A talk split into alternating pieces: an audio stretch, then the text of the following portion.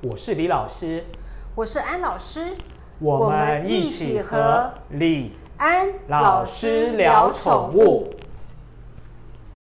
今天李安老师聊宠物，就让我们聊一聊中国的宠物狗、宠物猫的历史吧。来，李老师。那在中国，宠物狗是什么时候出现的呢？据考察，最迟大概是在唐代的时候。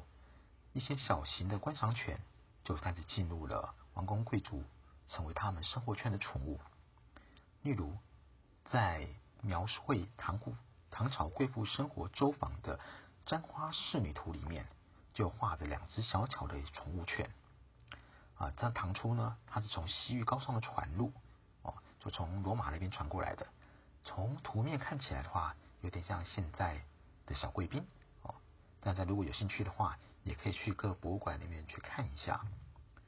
而到了宋代呢，我想这个民间养狗就变成一个非常普遍的事情，不但有专用的市场，甚至市场上还有猫粮跟狗粮的出的出售。那当然，现在的猫粮跟狗粮不会像现在我们常看到什么希尔斯啊、皇家之类的，它比较接近的是像一些卖给猫的鱼啊，或者给狗吃的肉等等。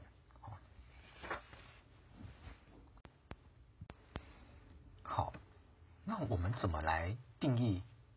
古人是把狗跟猫当做宠物来养，而不是只是当做功能性动物呢？我想可以从一个地方来看啊。据考察，在宋朝的时候，啊，上面会用凤仙花的汁液给狗猫染色，所以就是等于我们现在的美容。如果会染色，这肯定是跟功能性动物关，你不会想要把一只。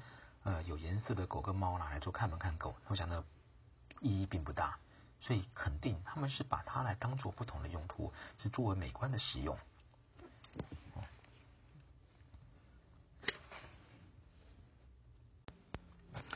我在宋朝呢，其实他们对猫的喜爱已经是非同寻常了。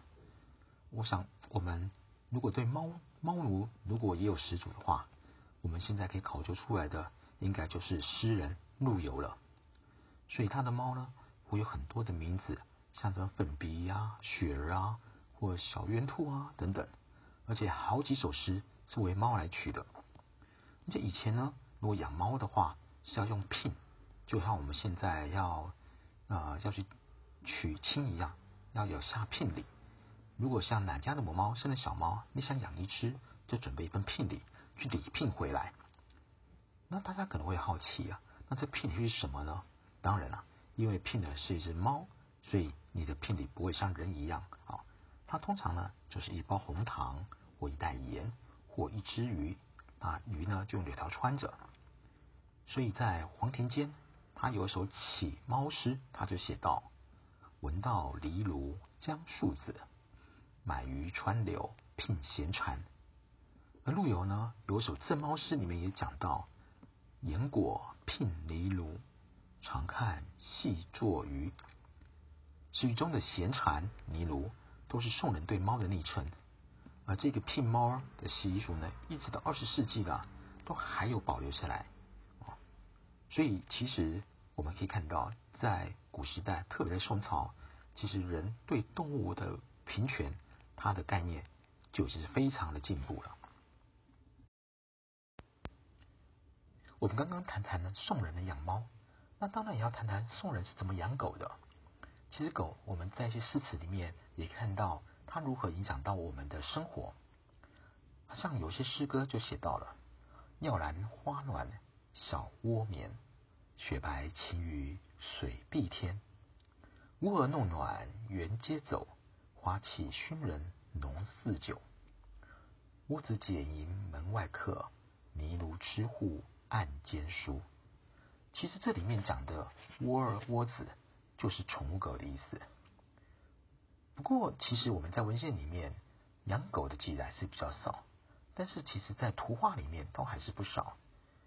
比如在日本大和文化馆里面有常典藏了一幅毛衣的萱草有狗图，我们就会看到很多像是八八哥啊或比金犬等等。非常可爱的小型犬。所以以前人跟狗的生活其实是非常的密切。不过以呃宠物的特性来讲，到底是猫还是狗，对人类来讲是娱乐性更重一些呢？我想我们可以从另外一个部分来看，就是我们在生活上对他们的称呼或形容是怎么来发生的。那我们查了一下成语，如果关于狗的成语的话，就非常的多，而且猫扁都有。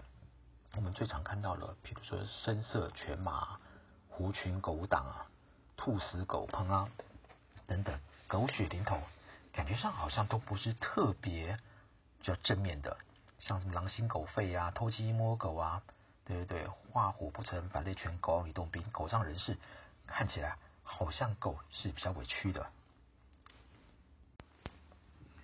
而讲到猫呢，猫的成语就不像狗那么多了，像什么猫哭耗子啊、阿猫啊、狗啊、什么三脚猫啊、虎中猫记等等。其实猫的成语似乎比较少，感觉上它对人的生活没有这么的直接影响。但是如果在诗词里面，其实形容猫的宠物的特性的诗真的是非常的多。我们在这里。再来分享一首陆游的诗。这首诗名是《十一月四日风雨大作》。风卷江湖雨暗春，四山深作海涛翻。七柴火暖蛮毡暖，我与泥炉不出门。你看，因为风雨大作，所以他们就懒得出门，就在家里。靠着火炉来取暖，跟他的小猫咪相依相偎，所以这个就是耍废的最高境界了。所以看起来，其实猫从古至今都是享受到比较好的生活，比较高的规格。哇，好特别哦！原来在宋代的时候，除了养狗养猫以外，还开始贩售猫狗粮。